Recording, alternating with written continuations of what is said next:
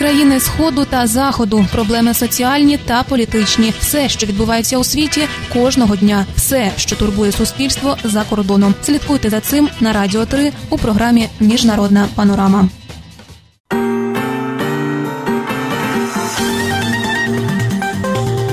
Новини Радіо Свобода. Вітаю вас. Коротко про головне. Бойовики на Донбасі вдвічі скоротили кількість обстрілів. Без електрики залишається майже 200 сил сіл і містечок. Росія заблокувала в ООН засудження ракетних випробувань у КНДР. Далі докладніше. Підтримувані Росією бойовики 19 квітня скоротили кількість обстрілів удвічі. Інформує штаб української воєнної операції на Донбасі. У середу сепаратисти здійснили 18 обстрілів. Це на 17 обстрілів менше ніж 18 квітня. Йдеться в ранковому зведенні.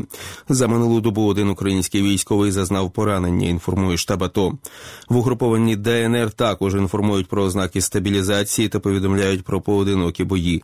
В угрупованні ЛНР ще не було повідомлень про бойові дії 19 15 квітня.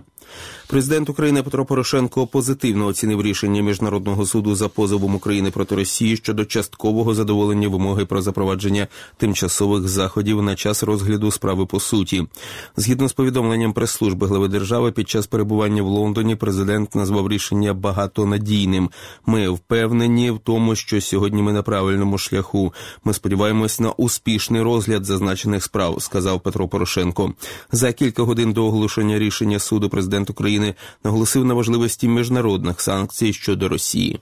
Sanction Санкції щодо Росії мають залишатися. Не вірте тим, хто каже, що санкції не приносять нічого. Це просто не відповідає дійсності. Це єдиний механізм, щоб тримати Росію за столом переговорів. Сказав Порошенко. Україна позивається проти Росії у міжнародному суді щодо двох конвенцій про боротьбу з фінансуванням тероризму та про ліквідацію всіх форм расової дискримінації. На період розгляду справи по суті, дата початку цього процесу ще не визначена.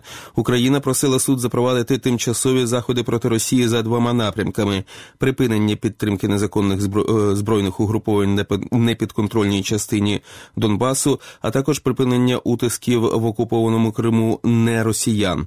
19 квітня міжнародний суд задовольнив запит України про запровадження тимчасових заходів щодо Криму, але не задовольнив щодо Донбасу. Водночас суд вирішив продовжити розгляд обох запитів.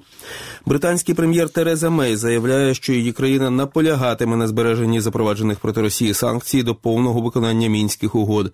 Про це вона сказала на спільній прес-конференції з президентом України Петром Порошенком, який перебував із дводенним візитом у Лондоні. Мей також закликала Порошенка продовжувати реалізацію реформ в Україні. Станом на сьому ранку, 20 квітня, залишаються знеструмленими 199 населених пунктів у п'яти областях. Інформує Державна служба України з надзвичайних ситуацій. За даними рятувальників, найбільше знеструмлених сіл у містечок є в Харківській 99 та Дніпропетровській Дніпропетровській областях 72. Також без електрики залишається 14 населених пунктів у Полтавській, 9 у Херсонській та 5 у Запорізькій областях. Знеструмлення сталося 18-19 квітня внаслідок погіршення погодних умов. Радіо Свобода про події у світі. Росія заблокувала в Раді безпеки ООН заяву із засудженням останніх ракетних випробувань Північної Кореї. У запропонованому 19 квітня американськими дипломатами проєкті заяви містилася вимога до КНДР цитата не проводити жодних наступних ядерних випробувань і припинити запуски ракет після того, як Пхеньян здійснив невдале випробування наприкінці минулого тижня. Росія прагнула включити формулювання, яке міститься в попередній резолюції з цього питання. В ній є вказівка про необхідність досягнення рішення шляхом діалогу. Голова російського регіону Чечні Рамзан Кадиров 19 квітня на зустрічі з президентом Росії Володимиром Путіним у Кремлі заперечив повідомлення преси про переслідування геїв у своїй республіці. Кадиров назвав ці історії провокаційними. Це навіть ніяково говорити про це, сказав він. Деякі газети, як сказав лідер Чечні, навіть навели ім'я однієї з жертв, але цитата він живий, здоровий і перебуває вдома. Кадиров раніше наполягав, що гомосексуалістів взагалі не існує в Чечні. Чечні. На початку квітня нова газета та інші російські засоби інформації повідомили, що сотні геїв у Чечні були затримані і піддані тортурам. У переважному мусульманському регіоні гомосексуалізм вважаються табу, і такі люди піддаються ризику бути вбитими родичами.